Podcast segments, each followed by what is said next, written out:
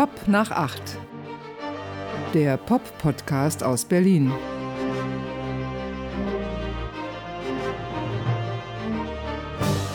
Ja, hallo. Ja, hallo. Da sind wir wieder. Pop nach acht, Der Pop-Podcast aus Berlin. der abgefucktesten Stadt In Deutschland. in Deutschland. Marty, Und Annie. fällt dir was auf? Hey, du hast auch so ein Cap, wie die Blue Caps vom letzten Mal. Eine Aber es ist eine. Black Cap. Ja, Grey Cap.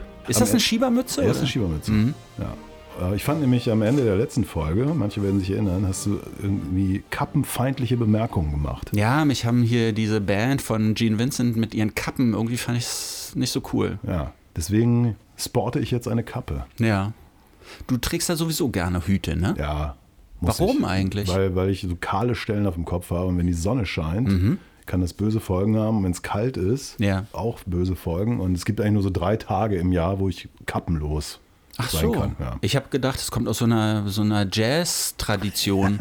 ja, weil da tragen noch ganz viele Leute Kopfbedeckung. Also, kappenfeindliche Bemerkung, das war am Ende von Episode 61. Ja. Und wir sind jetzt Season 1, Episode 62. Ja. Und ich habe in der letzten Folge völlig verpennt zu sagen, we are up on Highway 61 oder so. Aha. Wegen des 61. Ich dachte, das wäre so eine tolle Pop-Referenz. Aber ist nicht Highway 66 irgendwie? Ah, ja, stimmt. Route 66?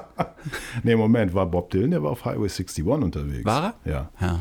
Aber ich kenne mich nicht aus mit Bob Dylan. Ich, Ich habe alle. Platten, aber ich kenne mich nicht aus. Ich lese ja immer viele Krimis, ne? so, so amerikanische Krimis, immer in der englischen oder amerikanischen Originalversion. Natürlich. Und da werden ständig so Highways äh, und, und so, so Straßen einfach mit den Zahlen so, Ja. so, so erwähnt. Ich kann damit gar nichts anfangen, weil ich das nicht durchschaue so richtig. Mir ist das egal, auf welcher Autobahn man da gerade unterwegs ist oder nicht. Ich habe ja ähm, alle Bob Dylan-Platten. Ne? Alle Bob Ja. Dylan-Platten. Ich habe irgendwie nie mit Bob Dylan was anfangen können, Mhm. so richtig. Ich hatte natürlich in meiner Jugend äh, die Phase, wo man Desire gehört hat, also das Album, wo ähm, Story of Hurricane drauf ist. Mhm. Ja. Und das Live-Album Hard Wind, äh, Mhm. Hard Rain. Ja. Und vor ein paar Jahren habe ich gedacht, ich muss das jetzt mal ergründen und bin in den Second-Hand-Laden, habe mir Ja. alle Bob Dylan-Platten gekauft, die da standen. Ach, mhm. Und ich habe es bis heute aber nicht. Ah, Es hat mich nicht. ich verstehe es nicht. Hast du überhaupt mal angefangen, da ja, natürlich, reinzuhören? klar. Ich habe mir sogar letztens John Wesley Harding in einer Ja. Mhm. Mono-Pressung besorgt, weil ich dachte, Mono, da ist es dann vielleicht irgendwie noch besser, aber ich verstehe es nicht. Mhm. Also ich habe das ja schon mal gesagt, und das war in der Weihnachtsausgabe von Pop nach 8, dass dieses Weihnachtsalbum von Bob Dylan, das finde ich ganz gut. Ah ja, stimmt, das hast du erzählt. Ja, Ja. aber ansonsten muss ich ganz ehrlich sagen, ich, äh, mich, mich erreicht er nicht so richtig. Das provoziert jetzt wahrscheinlich jede Menge Feedback bei unseren Fans, ähm, die ja uns gerne schreiben, wie wir festgestellt haben, Mhm. Ja. auf allen möglichen Kanälen. Jetzt ja noch einfacher, weil wenn man ähm, jetzt eben auf dem, sagen wir mal, einem, einem Smartphone-Endgerät hört Ja. und äh, sagen wir mal über einen Streaming-Anbieter wie Spotify, Ja. Mhm. höchst umstritten, aber ähm, funktioniert, dann kann man in den Shownotes einfach auf die E-Mail-Adresse klicken, die da steht. Ja. Und zack, kann man uns eine E-Mail schreiben. Und die, die uns zum Beispiel über unsere eigene Webseite hören, ne, die, die können ja einfach auch die Mailadresse eingeben. Mail at popnach8.berlin, die 8 natürlich. Als, Zahl. Ziffer. Das kam alte Witz. überraschend, Ja, ne? Ja. total. Ja. das kann man alles machen. Und ähm, Ich find's lustig. Mein Bob Dylan ist ja John Baez, ne? Ja, du lachst. Ich habe, glaube ich, irgendwie so 20 Alben von John Baez. Nein. Ja. ist nicht dein Ernst. Naja, ich habe die mal geerbt. Ach so, ne? okay. Beziehungsweise eine Freundin von meiner Mutter hat ihre Plattensammlung aufgelegt, äh, aufgelöst und meine Mutter ist immer so, ah, Platten, der Martin, der, der sammelt doch Platten. Ne? Man muss dazu sagen, meine Eltern waren, glaube ich, seit mehreren Jahrzehnten nicht in meiner Wohnung. Ne? Der Die wissen nicht, der Martin, der hordet. Genau, er, er hordet, ne? die stehen da einfach so rum. Das ist keine richtige Plattensammlung in dem Sinne. Aber ich habe dann gesagt, ja, doch, interessiert mich sehr, nehme ich gerne. Und dann kam da so ein, so ein riesiger Stapel mit John Baez Platten an, die allein schon vom Cover sehr uninteressant sind. Ne? Und keine einzige dieser Platten lädt dazu ein, mal die aufzulegen und zu sagen, mal gucken, was da drauf ist. Ne? Und deshalb, die stehen bei mir rum und ich habe da noch nie reingehört. Ich finde die ja ganz gut, wenn die Stimme Hm. halt nicht wäre. Ne? ist schwierig bei einer Sängerin, ne? wenn die Stimme nicht so richtig funktioniert oder sich nicht gut anhört. Aber sie ist ja eine der letzten Überleben. Jetzt habe ich schon wieder was gesagt. Ja. Leben, Überleben. Ich wollte sagen, sie ist eine der letzten Überlebenden einer großen Zeit. Und wir wissen ja, es, es Oh. kann häufig schief gehen, wenn wir, wenn wir Die Sendung an mit dem Leute Fluch, denken. ne? Ja, genau. Also es tut mir leid, Joan, aber es war ganz interessant. Die Aber war, Joan Baez hat uns nicht geschrieben, hat nicht gesagt, sie gibt uns Geld, damit wir ihren Namen nicht erwähnen. ja, Deshalb richtig. würde ich sagen, ja, okay, Pech gehabt, Joan. Sie war vor ein paar Wochen bei der Berlinale Hm. zu Gast. Äh, Da gab es einen Film über sie. Ich habe den nicht gesehen, aber ich kenne ein paar Leute, die haben Interviews mit ihr geführt. Ja. Und ähm, der Film soll wohl ganz okay sein, nachdem was ich so hörte. Und ich dachte, ja, das, das so, da sind wir jetzt angelangt. Weißt du, es wird dann so Joan Baez nach Berlin gekarrt, Ja. ähm, um, um nochmal irgendwie sowas wie ja, äh, große Geschichte einzukaufen, Mhm, Star irgendwie, ja, und natürlich eine Riesengeschichte, was die Karriere angeht. Und alle waren so, ja, ich durfte mit Joan Baez sprechen. Und ich dachte nur so, ja, aber what's the point? Ja, ja, ja. Da, ich meine, ganz ehrlich, bei Joan Baez ist doch alles gesagt, oder nicht? Ich, Wenn ja, wenn es wahrscheinlich. einen interessiert, du musst nur John Baez Interview eingeben und du findest ganz viele Sachen und sie hat sich wirklich schon zu allem, aber sie wird ja auch zu immer den gleichen Themen befragt eigentlich. Mhm. Ne? Frieden und, und Krieg und damals und damals und damals ne? und dann wird über damals gesprochen Ja, ja. und so. Aber sie macht ja auch gerne mit. Natürlich. Ich habe ja eine super Idee gehabt, nachdem ich mir wieder Dylan angehört habe. Es Mhm. gibt ja diese, du weißt das vielleicht auch, diese unfassbaren Editionen, also die Bootleg-Series, die Official Bootleg-Series, Season 7, Episode 89 oder Ja, so. ja. Und ähm, Das, da kommen wir niemals hin Ja, übrigens. ist ne? Wahnsinn, ne? So, Und ich, ich dachte, das ist natürlich ein tolles Projekt, aber ein viel wichtigeres Projekt wäre mal ein Remix, äh, den Gesamtkatalog zu remixen und zwar immer die Mundharmonika rauszumischen. Weil eins ist mir aufgefallen, also Ja. Dylan ohne Harmonika, Mundharmonika ist okay, mit Ja, ja. furchtbar. Aber die Mundharmonika ist ja eh ein schlimmes Mo Instrument, oder Ja, nicht? aber ich weiß, es macht alles kaputt. Hm. Es macht all, es ist furchtbar, wenn man das hinkriegen würde. Aber was würde man stattdessen da einblenden? Weiß ich nicht, aber ich habe mal so eine Liste für mich im Kopf zusammengestellt mit den schlimmsten Instrumenten und die Mundharmonika steht ganz weit oben Ehrlich? und das wird dich jetzt als Jazzer, glaube ich, so ein bisschen entsetzen. Ich finde das Saxophon nach wie vor ein richtig schlimmes Instrument. Alle Saxophone? Allerdings vor allem im Pop-Zusammenhang. Ja. gut, aber das hat, da hatte ja schon John Peel vor vielen, vielen Jahren eigentlich alle klärenden Dinge zugesagt. Ne? Also die Frage war ja an ihn, den Groß-DJ und so. Heute natürlich auch umstrittene Mhm. Ja. und so weiter. Wenn man jetzt als junge Band sein Gehör finden wolle, ne? weil Mhm. damals war es ja angeblich so, dass er Stars machen konnte, Ja. was ich eine umstrittene Theorie finde, aber bei ihm gespielt zu werden, das war für viele ein Ritterschlag. ja. Und er bekam natürlich äh, tonnenweise Zeug zugeschickt, Mhm. auf Kassette ja damals noch so, ne? Und er hat dann nur gesagt, es hilft immer, wenn kein Saxophon dabei ist. Ah, okay. ja. Also, er mochte offensichtlich auch kein Saxophon Ja. in, in Pop-Zusammenhängen. Äh, Du, es, es scheint fragwürdig zu sein, was er so mit seinem Star-Status so angestellt Ja. hat, ne? Junge Mädchen, bla bla bla und sowas, ne? Ich weiß gar nicht, wie da der aktuelle Stand der Forschung ist, sozusagen, So, aber, nichts gehört. ne, ähm, aber in Sachen Musik vertraue ich ihm eigentlich immer noch, muss ich sagen. Ja, Nee, der hat so ein paar Sachen postuliert, da, da, da stehe ich nach wie vor zu. Der hatte eine gesunde Abneigung gegen Industrieprodukte. Der hat auch nach so etwas gesucht, was Neues, was aufregend ist, was vielleicht wild ist, was, was sich nicht so gängigen Schönheitsidealen unterordnet und, und, und. Sowas finde ich alles in Ordnung, völlig. Oder finde ich nicht nur in Ordnung, das finde ich super. Ja.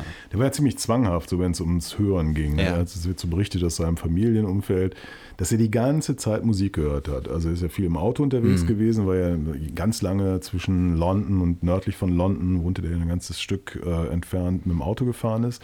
Und dann hat er mal Kassetten gehört im Auto, Ja. kam zu Hause an, hat irgendwie Zeug gehört und dann hat der eine Sohn wohl mal gesagt, äh, Papa, sag mal, warum machst du das? Mhm. Und dann hat er nur gesagt, ja, es könnte ja sein, wenn ich, wenn ich das alles nicht höre, dass ich den nächsten Elvis verpasse. Ja. So. Ja.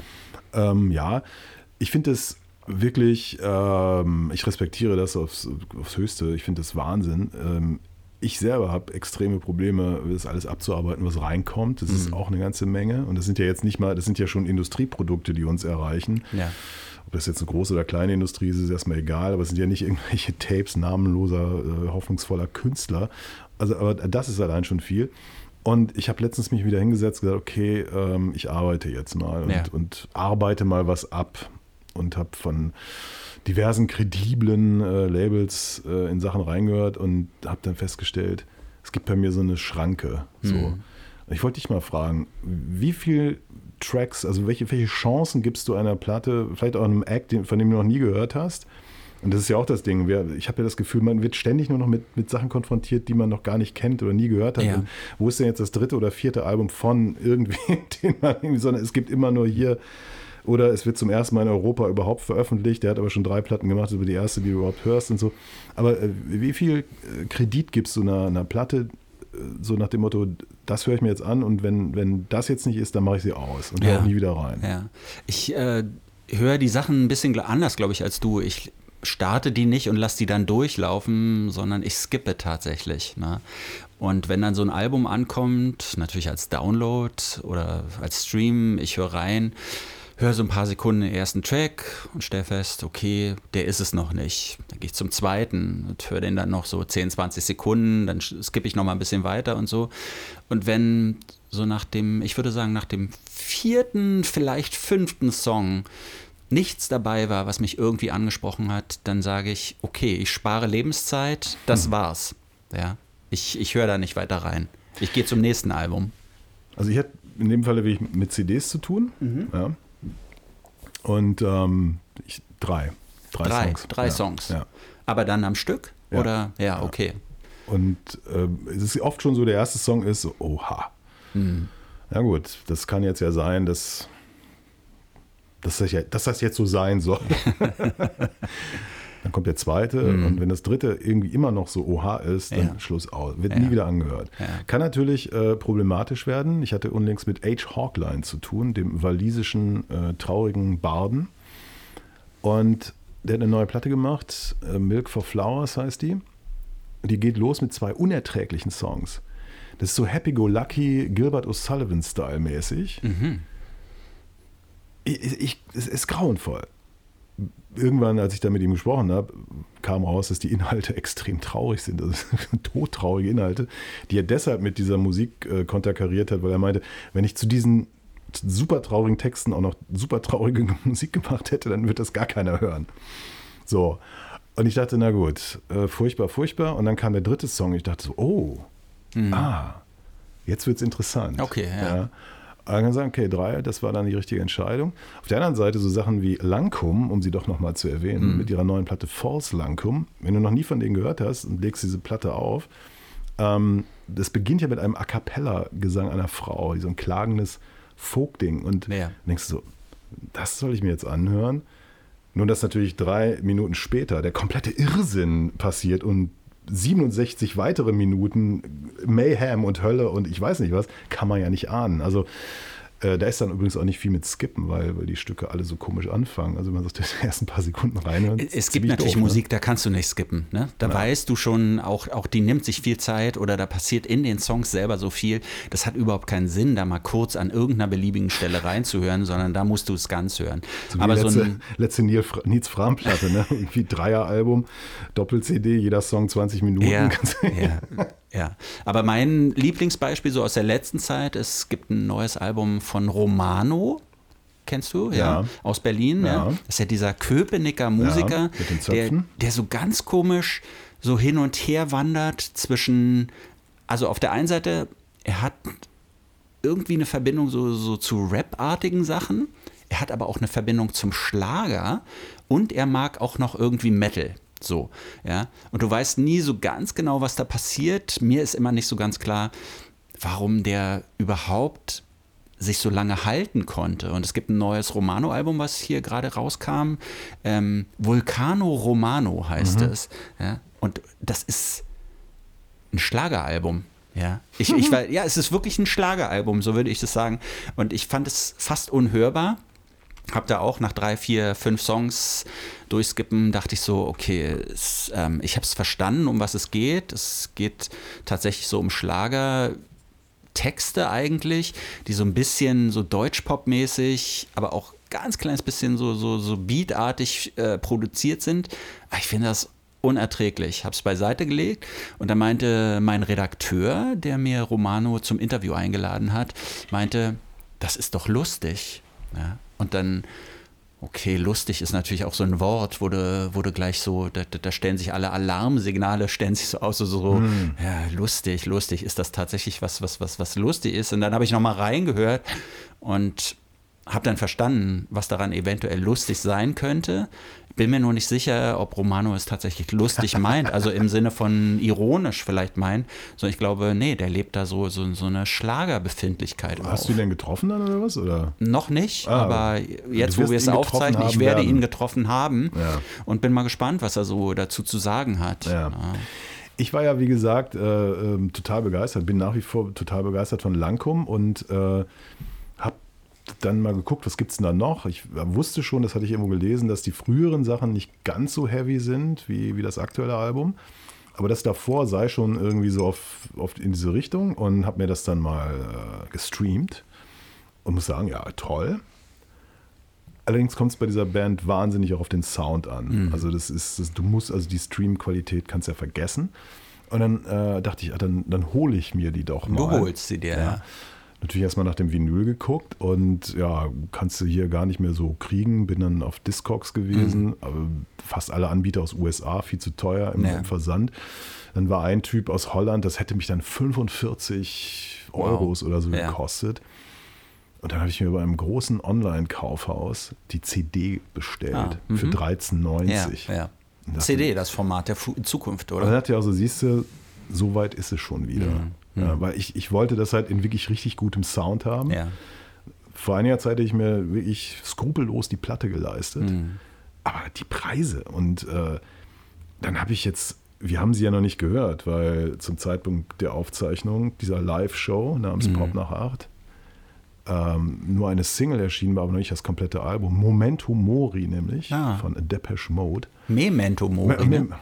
Moment mal, Moment. Moment mal, Moment mal. Memento Mori. So, und dann habe ich mal nochmal geguckt, wann, weil die jetzt auch geschoben wurde, wann mhm. genau äh, erscheint sie denn. Habe dann bei einem äh, großen Online-Kaufhaus geguckt, weil das dann ja immer da steht. Und dann kannst du die Doppel-LP, es gibt verschiedene Ausführungen in transparentem Vinyl und was weiß ich, je nachdem kostet die Doppel-LP um die 50 Euro. Ja. Aber das ist für 50 mich so. 50 Tacken. Aber ist das nicht Depeche Mode auch, auch so zusammengefasst, dass es da eigentlich immer die ganze Zeit ums Geld geht? Das, das fuckt mich inzwischen bei Depeche Mode so richtig ab. Ja, mehr als Berlin eigentlich noch. nee, muss ich wirklich sagen. Ich, und, und auch wenn ich es dann so in der Rückschau sehe, Depeche Mode waren schon immer so bekannt dafür, dass sie ihre Songs so in, in 100 verschiedenen Versionen rausgegeben haben.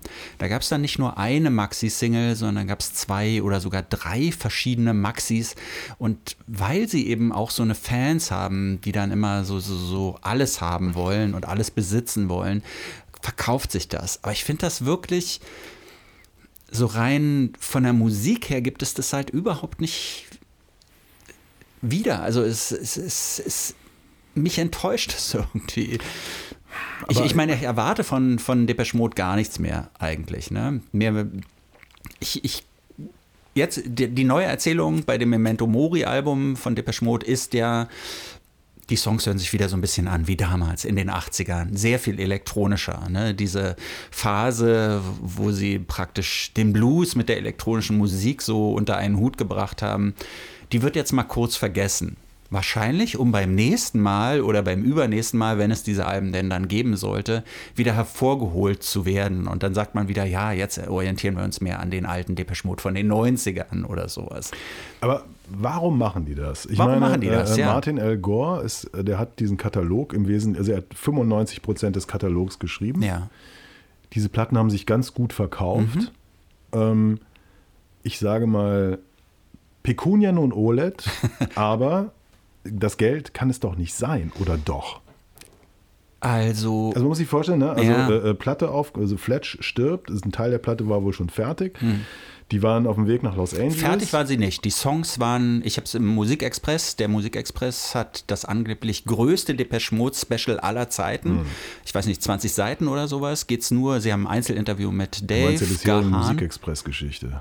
Ja, hm. Und sie haben ein langes Interview mit Dave Gahan, Einzelinterview, und dann haben sie ein langes Interview mit Martin L. Gore. Wie alle. Wie alle. Dann hangeln sie sich nochmal so durch. Dann gibt es noch eine weiß nicht, so ein paar Highlights ihrer Karriere und, und, und. Ähm, meine Theorie ist, für eine Indie-Band sind sie ganz schön geldorientiert und ich glaube, ihr so, so, so ihr Bild von Erfolg, der hat was mit Verkaufen zu tun. Und selbst wenn sie das Geld an sich gar nicht mehr brauchen, brauchen sie diese Bestätigung praktisch dafür, dass sie immer noch relevant sind. Das ist der eine Aspekt. Und der andere ist, ich glaube, denen ist einfach langweilig. Also beziehungsweise die wüssten gar nicht, wer sie sind und was sie machen sollen, wenn sie nicht Depeche Mode wären. Ja, aber du hast doch mal erzählt, dass Gore zum Beispiel mal in Berlin Mitte Platten aufgelegt hat. Ja, aber das war ja auch, wie ich es damals schon gesagt habe, ein bisschen erbärmlich eigentlich auf eine gewisse Art. Ne? Ah, bestimmt gut. Sie wissen ja nicht, was sie tun sollen. Ich meine, die gibt es jetzt seit 1982 sowas. Nee, nee, die sind, ich glaube, 1979 oder 1980 sind sie zusammengekommen. Ja, aber die erste Platte sowas um den Dreh, ne? Die erste Single ist, glaube ich, 1980 erschienen. Ja, okay. Aber seitdem sind ja bis heute nur 15 reguläre Alben erschienen. Was ich echt nicht viel finde. Klar, aber Ich sie machen nicht, halt alle zwei, drei Jahre machen sie ein neues Ja, aber Album. ich glaube, ne? es gab schon mal fünf, sechs Jahre Pause auch zwischen, zwischen Alben. Und ähm, so, dann, dann, dann gehst du wieder los. Also wie gesagt, man wollte also äh, das Ganze da in Los Angeles äh, Ja. ne, zu Ende bringen, aber dann stirbt Fletch. Im Mojo übrigens gibt es so ein Quote. Ja klar, jeder wusste, dass er nichts spielt, aber es, wichtig, es war wichtig, dass er da war. So auf der Bühne. Ja, So, ne? Und ja, große Trauer, pipapo. Und dann, dann machst du halt diese Platte, mit welchen Hilfsleuten auch immer. Und dann musst du wieder diese ganze Promo-Nummer machen. ja. Wobei, also dann fliegen die Leute nach New York, um mit Gahan zu sprechen. Gore war in Berlin. Herzerweichende Geschichten. Ja, ich bin wieder in dem Hotel, wo wir so oft waren. Und ich drehe meinen Kopf und schaue an die Bar, wo ich normalerweise Fletch sehen würde, aber er ist nicht da. Aber, Ja, also ich glaube, dann gehst ja. du auf so eine Tour Mhm. und äh, ähm, das kapiere ich nicht. Na, ich kapiere nicht, wie die das. Also, beziehungsweise, warum gibt es die denn bis heute? Warum sind die nicht kaputt gegangen nach all den Geschichten, die es ja auch da mit Drogen gab, gerade bei Dave Gahan und so, ne? Der, der Mann war klinisch tot angeblich Ja, und ja. ist dann wieder er, erweckt worden. Äh, warum haben die überlebt? Ich glaube, weil sie so eine businessartige Art und Weise haben, an ihre Musik und an ihre Geschäfte heranzugehen. Und auch so eine Tour, könnte ich mir vorstellen, das ist nicht so eine Exzesstour, sondern da macht halt jeder sein Ding. Unter Umständen werden sie mit unterschiedlichen Taxis zu ihrem Auftrittsort gefahren. Und da ist aber ganz klar, die lassen mit dem letzten Ton den Griffel fallen und dann, dann ist wieder Spa-Leben angesagt bis zum nächsten Auftritt. Ist wahrscheinlich trotzdem anstrengend genug, aber es ist so. Das ist nicht so mit Aftershow-Party und sowas, wo die sich dann noch rumtreiben. Also die nicht so wie bei Scooter. nicht wie, ja, oder bei Rammstein oder sowas, ne? Aber was ich ganz interessant fand, äh, die behaupten ja, dass Fletch wäre so eine Art Schiedsrichter zwischen den beiden gewesen. Ne? Das sagen sie beide. Äh, der wäre da so dazwischen gewesen, hätte immer so vermittelnd eingegriffen. Und ihre Aufgabe nach dem Tod von Fletch hätte darin bestanden, Freunde zu werden. Und das war wieder so ein Satz, den glaube ich null. Den glaube ich wirklich null. Wie soll das gehen? Weißt du, du kennst dich seit 45 Jahren oder wie lange und, und jetzt bist du auf einmal Freund und vorher warst du aber nicht Freund. Das hat ja einen Grund, wenn man nicht miteinander befreundet ist. Man kann sich offensichtlich gar nicht richtig leiden. So. Glaubst du, dass die Mitglieder von Anmal Kantereit befreundet sind? Ist das eine Fangfrage? Nein, das ist eine ganz einfache Frage. Ehrlich gesagt, würde ich denken, ja. Ja, Ja, sind sie? weiß ich nicht. Ach so. Hm. Also Henning May wohnt ja in Berlin. Ja. Und die anderen nicht? Nee, ich glaube nicht. Aha, okay. Ich, ich hätte ja ein Interview haben sollen mit dem Drummer Mhm. Ja. und nicht mal der ist gekommen. Ah. Ich meine, Interview mit Anmal Kantereit kriegst du den Drummer. Also, Das sind Drummer. Ich meine, wenn du weißt, der Drummer kommt, dann weißt du schon immer, okay, der nimmt uns nicht ernst. Ne? Na, ist doch so. Ja, genau. Wann schickt man den Drummer? Was hat der Drummer denn schon groß zu sagen? Eigentlich nicht viel, oder? ja, ich weiß es nicht. Hm. Aber ja. Hast du gehört, die neue Platte? Von Anne Mai Kantereit? Ja. Nee, Es ist Abend und wir sitzen bei mir. nee. Hast du nicht gehört? Nee, hab ich nicht Aber das gehört. gehört doch zu deinen Pflichten als Popjournalist. Ja, aber du weißt ja, du, du weißt ja um meine, sagt man da glaube ich so ein bisschen geschraubt, ne? Du weißt ja um meine Abneigung gegen Anne Mai Kantereit.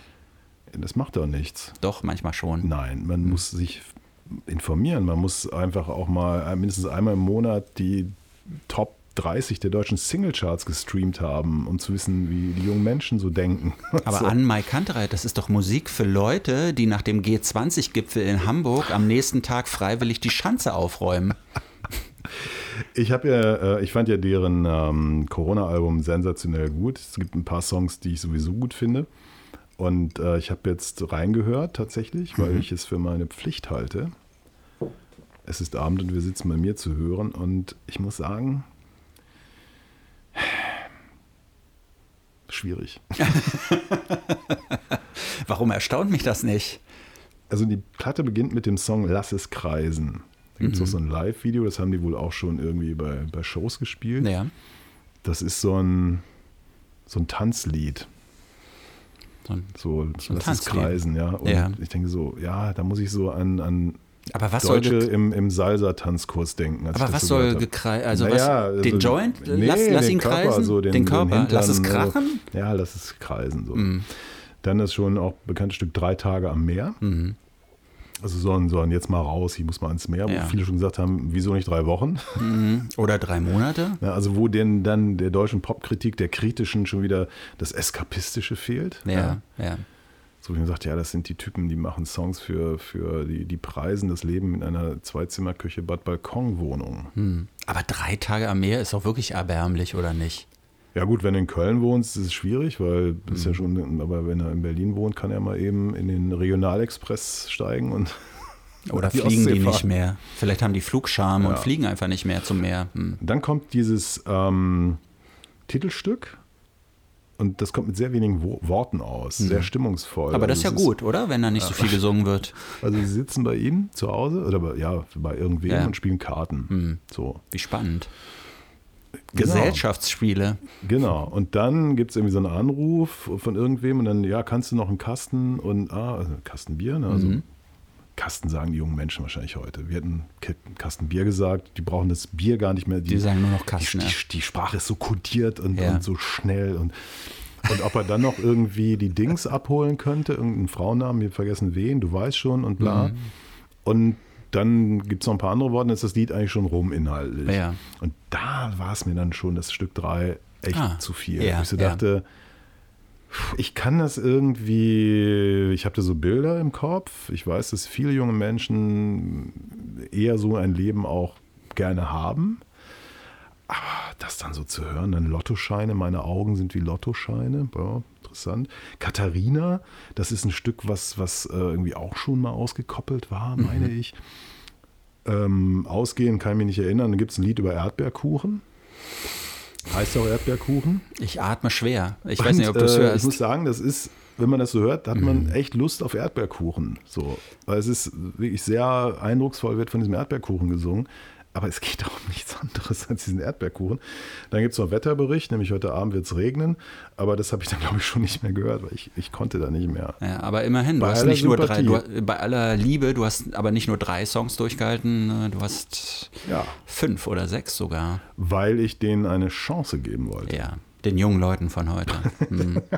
ja, aber ähm, ich, also ich dachte so, gut, ich weiß jetzt natürlich nicht genau, wann, wie diese Platte entstanden ist oder so, aber wir haben jetzt ein Jahr eine, eine, ganz bestimmte Situation und, und gut, vielleicht ist die Reaktion darauf, zu Hause zu sitzen und Karten zu spielen und, und ne? Aber alles, was du gerade gesagt hast, aber alles, was du gerade gesagt hast, ist doch, das ist doch ein Zeichen für eine Band, die eigentlich nichts zu sagen hat. Das kann man so sagen, aber vielleicht ist sie dafür damit repräsentativ für eine Generation, die nichts zu sagen hat. Aber das glaube ich nicht. Das glaube ich nicht. Es gibt ja genug andere Bands und MusikerInnen, die sehr wohl was zu sagen haben und man kann das, glaube ich, so pauschal nicht sagen. Aber das ist halt eine etablierte Band, eine Band, die glaube ich, nicht schlecht verkauft, so insgesamt. Und die muss halt irgendwie weitermachen. Die wird halt wahrscheinlich auch so ein bisschen gepampert, so nach dem Motto, hey, ihr seid ein Erfolgsprodukt, schmeißt das nicht hin. Vielleicht denken die auch gar nicht ans Hinschmeißen, aber so was da an Substanz da ist, ich meine jetzt mal ehrlich, ein, ein Song über Erdbeerkuchen. Aber was hat die junge Generation denn zu sagen, außer kann ich meinen Kürbis-Cappuccino auch mit Sojamilch haben? Die junge Generation hat zu sagen, hey, ihr Alten, ihr macht uns die Welt kaputt. Das stimmt doch gar nicht. Doch. Ich habe nichts gemacht. Wir haben sie kaputt gemacht und wir machen sie weiterhin kaputt. Aber die junge Generation macht sie natürlich auch weiterhin kaputt. Ne? Außer vielleicht die, die sich festkleben irgendwo. Ja, ist doch so. Ja, ähm, die, die junge Generation sagt, hey, ihr habt uns hier einen Krieg beschert irgendwie. Das war ja. ich doch nicht. Wer ist denn immer dieses ihr? Naja, mal, aber wenn ich unterwegs bin auf du der hast Straße angefangen und- mit und- junge Generation, alte Generation. Ich schmeiße meine Zigarettenkippen eigentlich fast immer in einen äh, äh, Mülleimer der Fast BSR. immer. Fast immer, ja. Also wenn einer da ist. Weil wenn die so ich, wenn giftig ich, sind, Wenn ne? ich gerade vorbeikomme. ja, man schmeißt sie nicht einfach auf die Straße. Macht man nicht. Sauerei. Ja, ja. Man raucht Aber man singt nicht. auch nicht über Erdbeerkuchen. ja, ich meine, machen wir uns nichts vor, 80 Prozent aller Songs sind über die Liebe. Und es ist ja auch so einfach. Liebe kennt jeder von uns, es ist ein großes Gefühl. Ähm, da kann man Emotionen wecken. Und alles, was darüber hinausgeht, da wird es dann schwierig. So, da muss man schon einen guten Zugang zu finden oder muss eine Idee haben. Aber Erdbeerkuchen ist es meiner Ansicht nach nicht. Tja. Hm. Ja gut, ich meine, wie gesagt, ich wollte den, ich wollte der Platte eine Chance Ja. geben. So. Und ähm, ich, bin, ich bin jetzt kein enttäuschter Liebhaber, weil ich diese Band ja nicht liebe oder so, aber dann wirklich so zu spüren, dass Leute wie Jens Balzer am Ende vielleicht doch recht haben, indem sie diese Band verteufeln Ja. und, und überhaupt. Ich, also, ja, bitter. Es ist doch schon die Stimme. Machen wir uns da nichts Die vor. Stimme ist super. Nee, die Stimme ist eigentlich total nervend. Kennst du diese Band Il Civetto aus Berlin? Ähm, ich hätte jetzt keinen Song parat und so, aber den Namen habe ich natürlich schon mal gehört, ja. Das ist richtig schlimm. Also das ist richtig schlimm. Il Civetto, das ist ähm, das Narrativ der Freunde und der Band, die auf der Straße spielten, jahrelang. Und dann ins Studio dürfen. Ähm, der Tautorat, kennst du ja, ne? Hm. Ja. Was ich ja echt irritierend finde. Tim Tautorat, Tim Taut, der produziert solche Banger wie ähm, äh, Betteroff. Betteroff, Tristan Brusch, ne? Sehr, müssen wir auch nochmal, ich habe die Platte Mhm. leider nicht wirklich gehört, das äh, neue Werk von Tristan Brusch am Wahn. Ist jetzt auch eigentlich schon raus. Ich werde auch mit Tristan Brusch übrigens gesprochen haben, Ach, werden, werden haben Ja. dann. Frag ihn nochmal, warum musste es zum Duett mit Annette Louisanne kommen? Das habe ich nämlich schon gehört. Ja, aber du weißt ja, dass Du ich dieses bist Album von Fan, Annette. Louisanne gar nicht so schlecht ja, fand. Ja, ne? Mhm. ja, du bist Fan. Ja. Und ähm, Tautorat macht auf der anderen Seite so ganz komische Sachen wie eben Il Givetto. Mhm. Also schon mit der Bandname geht mir tierisch auf die Nerven. ja. weil italienische Namen finde ich sowieso doof. Dann gibt es so einen Song, äh, Rio Reiserplatz. Grauenvoller Hm. Ach, die Scheiß. waren das. Kannst dich erinnern? Wir, wir haben über den Rio Reiserplatz Song gesprochen Haben wir? und uns fiel der Bandname nicht ein. Ah, okay. In einer der letzten Episoden hier vom Pop nach 8. Dann gibt es einen Song äh, äh, Neonlicht. Mhm. Ich so, bitte? Was? Und der Sänger möchte, glaube ich, so ein bisschen wie Henning Mai sein. Der Ja. hat auch so eine sehr kräftige Stimme, aber der meckert so. Ah, okay. Oh, und da werde ich äh, richtig aggressiv. Ja, ja. Mhm. Ich finde, Henning Mai hat eine Bombenstimme. Also das, das, ist- das ist so richtig, wow, ne? Big Voice. Aber der Typ, ey, ich sag, wie, wie kann man sowas machen? Merken, hören die das nicht selber sich an, was sie da machen? Oder? Ja gut, aber was willst du denn machen? Du willst unbedingt singen und, und du singst halt, wie du singst. Mir geht selber manchmal so, wenn ich so Beiträge einspreche, ne? so, wenn ich so als Reporter unterwegs bin. Ich bin auch nicht immer damit zufrieden, wie, wie ich dann so klinge, weil manchmal bilde ich mir ein, ich habe so einen leichten Singsang dann vielleicht in der Stimme, den ich der so, weil letztendlich man liest ja da so einen Text vor, ne? man, man ist ja kein Schauspieler oder so, man macht es halt so nach bestem Wissen und Gewissen, aber du möchtest halt singen und kannst halt nicht anders singen, dann, dann, dann passiert sowas. Ich glaube, der meint das wirklich tief und Der ernst meint das so. Und, so. und das ist, oh, ich, ich, ich irre. Hm. Zum Glück ist, glaube ich, noch keine Langspielplatte draußen von denen. Oder doch? Ich weiß es Ich meine. Dave Gahan spielt ja seine Songs in dem Sinne auch, ne? Ja, Ja, das hat er auch erzählt. Also er übt die so lange ein, bis er gar nicht mehr drüber nachdenkt, was er da singt, sondern er kann sich ganz und gar darauf konzentrieren, wie er die Sachen singt. Also, und dann meinte der Interviewer sogar noch so wie ein Schauspieler. Und er sagte, ja, wie ein Schauspieler eigentlich, der die Songs, der seine Rolle einübt. Die Menschen, die uns jetzt hören, können diese Platte schon gehört haben. Wir Ja. hören sie, haben sie, haben sie noch nicht hören können. Ja. Ich, bin, äh, ich bin gespannt. Hm. Ich freue mich. Ich fand den ersten Song von Depeche Mode nicht so schlecht, muss ich sagen. Die Single. Ne? Diese Single, irgendwas mit Ghost war das, ne? Ja, ja. Hm. ja. Was ist eigentlich mit der neuen Morrissey-Platte? Ich habe was Interessantes über Morrissey gelesen, also nur so eine kleine Geschichte. Ne? Morrissey verkauft das Haus seiner Mutter. Das ist so ein Haus, was irgendwie am Meer da steht, äh, in Cobb. Ich weiß nicht, wo das ist. Ist das Cornwall oder irgendwie sowas? Ähm, und das kostet nur 500.000 Pfund. Ja. Also eine halbe Million Pfund eigentlich. Was in England, glaube ich, für ein Haus nicht so viel ist. Muss eine ganz schöne Hütte sein. Eine ganz schöne, ganz schön schäbige Hütte. Ja, das kannst du sehen, wie er seine Mutter behandelt hat. Mhm. Was hat sich Taschen vollgepackt? Millionen verdient. Ja. Aber fändest du das gut, wenn du sagen könntest, ich wohne im Haus von, naja, wahrscheinlich würde man sagen, ich wohne im Haus von Morrissey, ne? Und dann fragen die Leute wirklich und dann sagst du, naja, eigentlich wohne ich im Haus seiner Mutter, aber Du, ähm, wenn du sagst, es ist günstig, ich, das ist, ich habe gerade was gelesen, dass äh, England hat irgendwie jetzt gerade die größte Krise seit 70 Jahren. Also die äh, komisch, wo das herkommt. man weiß es eigentlich nicht so richtig. Die Leute haben, äh, ähm, also das Geld ist irgendwie gar nichts mehr wert und es gibt Versorgungskrisen und äh, die, die Geldentwertung schreitet in, in Riesenschritten fort. Ähm, kompletter Wahnsinn, ja.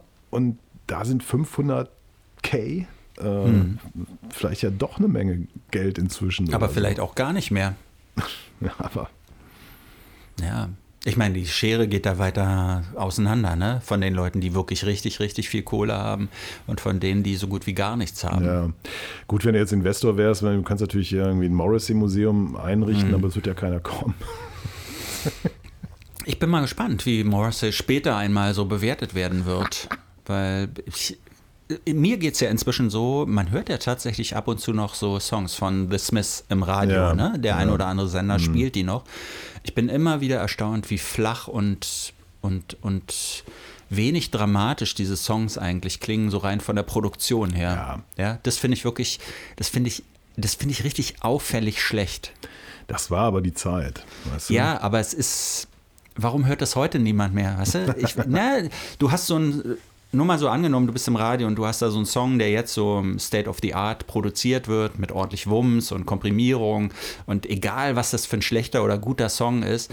Und danach kommt dann so ein, so ein flaches Stückchen von den Smiths. Das einfach allein so von der, von der Atmosphäre, die da herrscht, finde ich, ist das ein unglaublicher Absturz. Ja, aber da, die konnten noch Songs schreiben. Während heutzutage, Hm. das sind ja keine Songs mehr.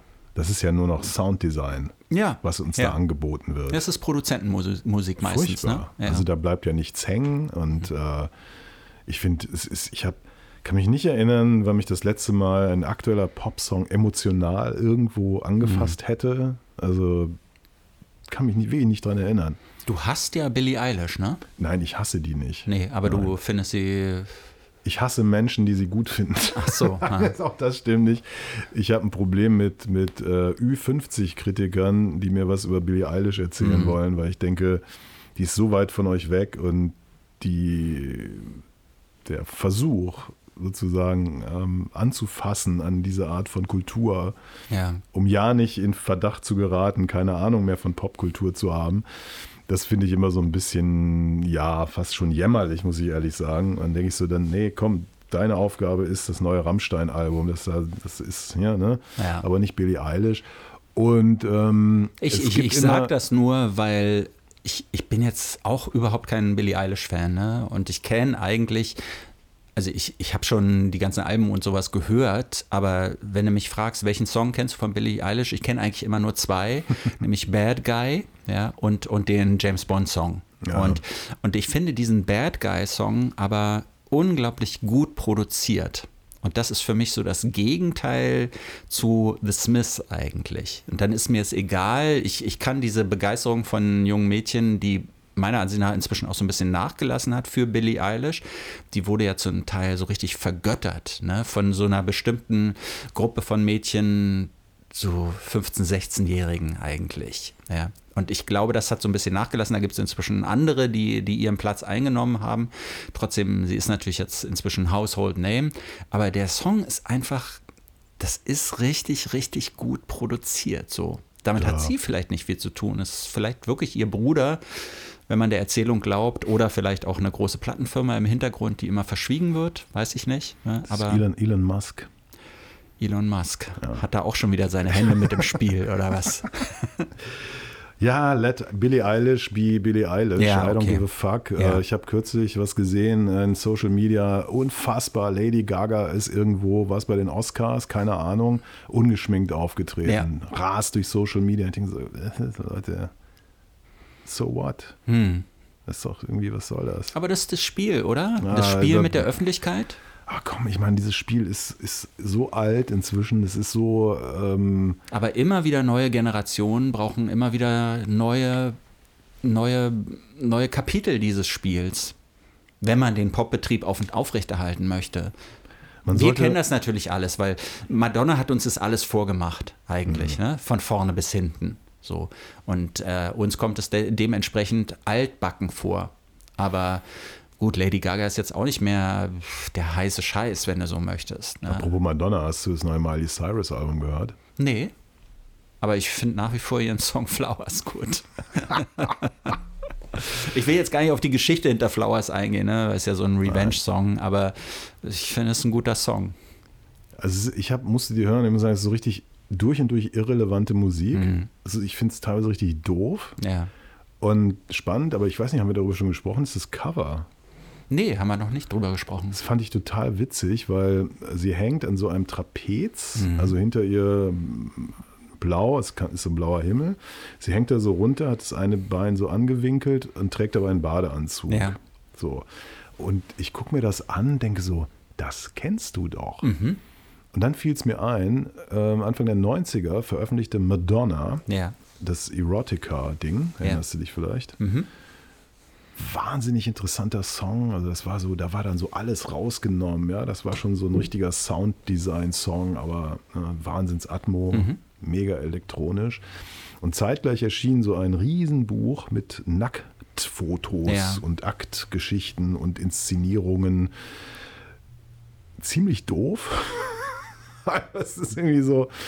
Ähm, und ich äh, habe mir das damals, ich habe es von, der- von einem Verlag bekommen. Du, aber hast du es noch? Ich Weil es ist noch, nämlich ja. richtig viel Geld wert inzwischen, Ja. habe ich gehört. Echt? Ja. Ja, aber das Ding ist ja, das ist in einer ähm, in so einer silbernen Folie Ja. gewesen und die musstest du oben aufschneiden. Du hast es aufgeschnitten. ja, klar, ich musste ja, reingucken.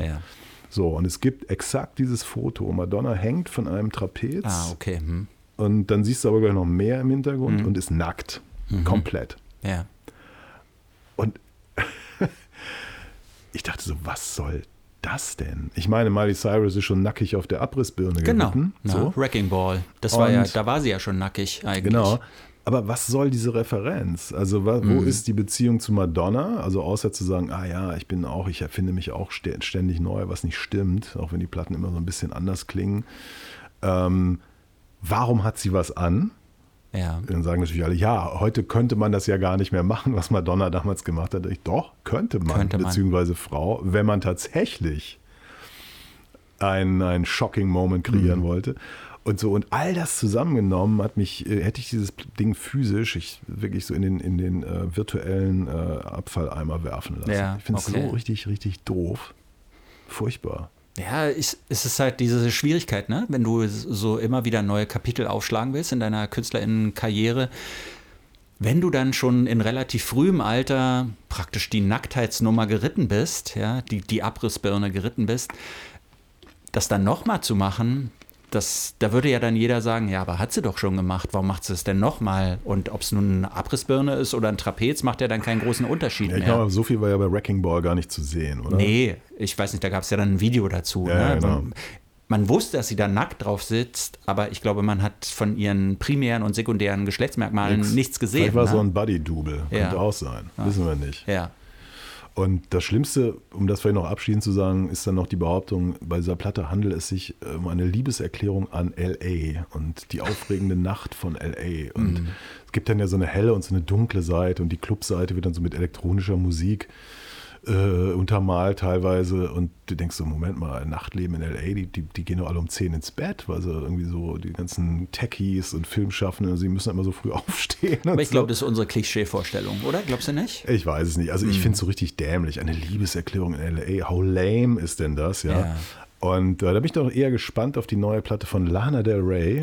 There's a Tunnel an der Dingsbums Boulevard. Und äh, können wir aber nicht drüber sprechen, weil verschoben. War verschoben schon, Schon wieder. wieder verschoben, Ja, ja. Das, äh, das, das ist, glaube ich, inzwischen ihr Signature-Move, ne? Sachen anzukündigen und die dann doch nicht pünktlich abzuliefern. eins, es wird wieder so, eine- ich meine, das ist jetzt, ich habe keine Ja, Ahnung, wie ja. wievielte Platte das in wie vielen Jahren ist. Und sie wird genauso klingen wie Natürlich. die davor. Und alle werden wieder sagen, yeah, Lana Del Rey, L.A. Noir, die, die Ja. düstere Ja. Seite von links und Stücke werden sieben oder acht Minuten, vielleicht noch werden, länger und sein. dann werden wieder die Locken auf der Glatze gedreht, ne?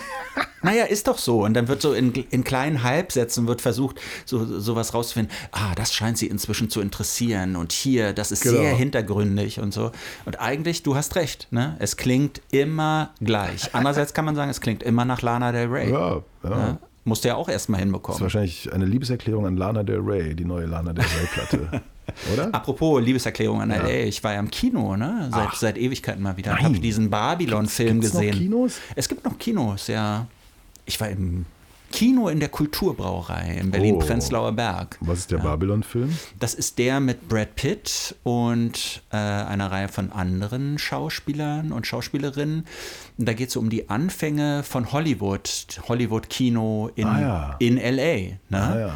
Und ich finde, ich fand, dass das wirklich ein guter Film ist eigentlich. Also, oder sagen wir so, der, der war, glaube ich, wie lang war der? War der fast drei Stunden lang und der kam mir ich habe nur an einer einzigen Stelle mich mal ganz kurz gelangweilt, wo so ein Typ so eine Lobeshymne auf, auf Hollywood gesungen hat und sagte, ja, der hat da so einen Vortrag gehalten und, und das fand ich total unspannend. Aber insgesamt, da passiert halt die ganze Zeit was. Alles Geschichten, die man schon mal gehört hat, ne? So die kleine Schauspielerin, die so aus der Gosse kommt und dann entdeckt wird und zum Glamour-Star aufgebaut wird. Und dann kommt der Tonfilm und man stellt fest, sie hat eine Ja. ganz hohe Stimme und kann da nicht so richtig mithalten. Und dann landet sie wieder in der Gosse und, und, und. Und der kleine mexikanische Handlanger eigentlich, der dann doch irgendwie einen Fuß ins Filmbusiness bekommt und dann auf einmal spanischsprachige Filme macht und dann mit der örtlichen Mafia aneinander gerät und dann fliehen muss und, und, und. Brad Pitt spielt da sich selber eigentlich.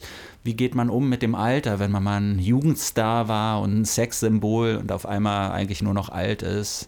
Und ich fand ihn super, den Film, und war bei den Oscars total erstaunt, dass er nicht eine einzige, er hatte, glaube ich, zwei Nominierungen, aber er hat gar nichts bekommen. Ja, gilt als mega Flop, der Film. Ne? Genau, er hat halt rein Ja. finanziell auch, ähm, war halt ein Flop, aber ich fand es war ein echt guter. Film. Mhm. Okay. Ich warte, bis er im Stream kommt, weil drei Stunden ist mir zu lang. Ja, Und ja. Äh, übrigens, wir haben nie über die Oscars gesprochen.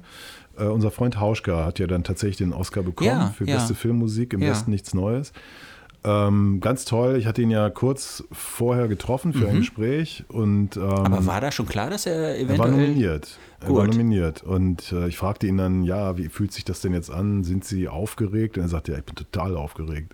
Ach doch, ja. Ähm, ist, äh, wie jeden Tag Geburtstag haben, so eine Nominierung. Und das war so drei Wochen, glaube ich, vorher. Und Ja. er hatte dann die große Aufregung und ähm, ja, und dann kriegt Hauschka, äh, der, der ich, den ich super Hm. korrekt, stabil äh, gerade finde, der auch echt interessante Musik macht, kriegt diese Auszeichnung. Ich war, ich fühlte mich mit ausgezeichnet, ehrlich gesagt.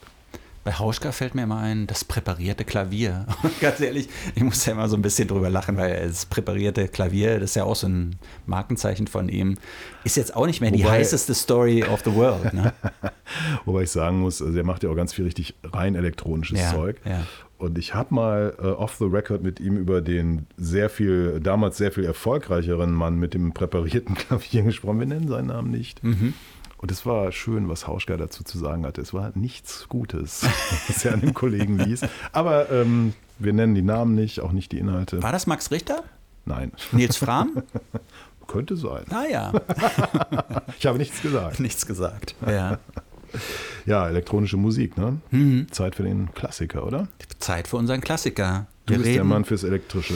Ja. Du bist sozusagen der Elektriker hier. Aber hattest du den, hatte ich den vorgeschlagen oder Natürlich. hattest du den vorgeschlagen? Hab ich ja. Ich Und zwar ist es ein. Album, was dieses Jahr 25-jähriges Jubiläum feiert. Oder sagt man 25-jähriges Jubiläum oder 25. 25. Jubiläum? glaube ich, ne? Nee, Ja. äh, das Jubiläum zum 25. Erscheinen. Genau, 1998 ist dieses Album erschienen, Moon Safari von Air, Mhm. diesem französischen Duo. Und als ich jetzt nochmal reingehört habe, war ich mir gar nicht mehr so sicher, warum ich über dieses Album eigentlich sprechen wollte. Vielleicht sagt man es mal so, da sind ja eine Reihe von Titeln drauf, die man auch kennt. Ne?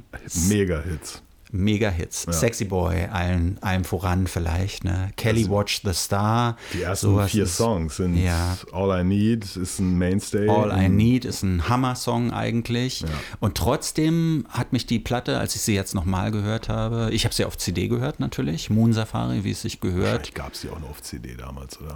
Äh, ja, also könnte sogar sein, aber sie ist auf jeden Fall mehrfach als Vinyl auch wieder veröffentlicht worden.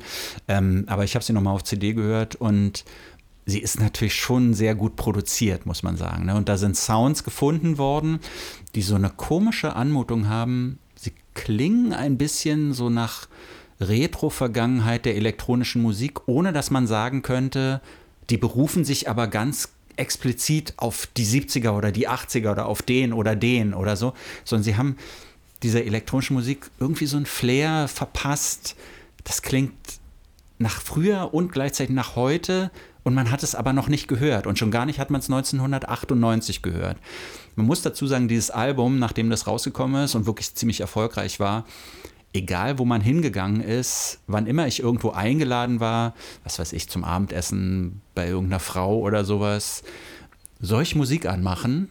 Und ich so, ja, mach doch. Und dann erklangen die ersten Takte von Moon Safari. Ne? Das war so eine Platte, die ist ja dann auch in den ganzen Cafés und sowas zu Tode gespielt worden eigentlich. Aber dadurch, dass wir viele dieser Songs jetzt lange nicht gehört haben, und da beziehe ich ganz explizit jeden von uns mit ein, wenn man sie jetzt nochmal hört, es stellt sich so ein wohliges, warmes Gefühl ein. Ich finde spannend, dass ähm, die damals offensichtlich ein ganz anderes Zeitgefühl hatten, beziehungsweise man damals noch Zeit hatte. Mhm. Wenn du das vergleichst mit heute, also diese ganzen Sachen, die Songs schleichen sich irgendwie so rein, haben lange Intros bisweilen. Ähm, die Hooks kommen irgendwann. All I Need ist ja eigentlich nur ein, ein Geflüster. Ja. Das finde ich spannend. Du kannst du heute im Ansatz nicht mehr bringen. Das nostalgische Gefühl ist sofort da. Ja. Ich glaube, ich besitze sie nicht, weil es eine von denen war, die kann man gar nicht haben musste, weil du hast es ja gerade beschrieben. Es lief ja sowieso Ja, überall ja. und immer irgendwo. Ähm, wir sind 98, 97 wird die aufgenommen. Und ja, eigentlich in, in der Spät, also in der, in der Endphase einer Entwicklung, äh, also All I Need ist ja eigentlich, wenn man so will, ein klassisches Trip-Hop-Stück. Kelly Watch the Stars ist so dieser French House mit den Filtern und der verfremdeten Stimme. Und äh, es gibt auch französischsprachiges äh, auf der Platte und so.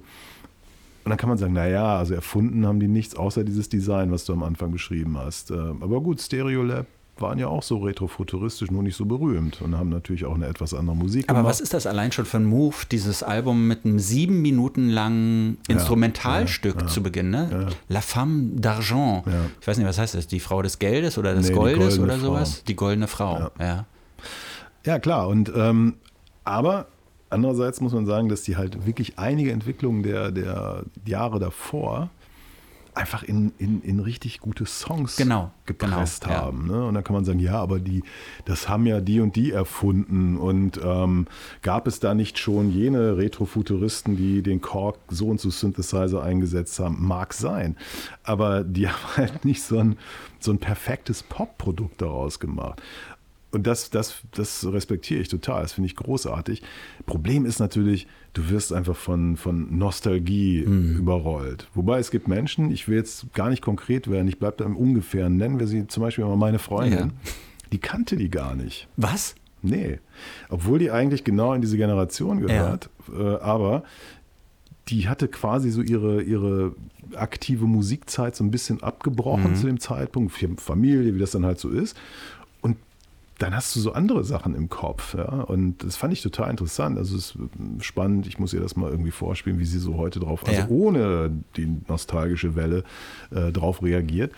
Aber ähm, ich würde schon empfehlen, ja, durchaus noch mal hören, aber mit einer gewissen moralisch-geistigen geistigen Gefestigkeit. Also wirklich auch klar sich machen, man ist jetzt auch 25 Jahre älter. Mhm. Ja.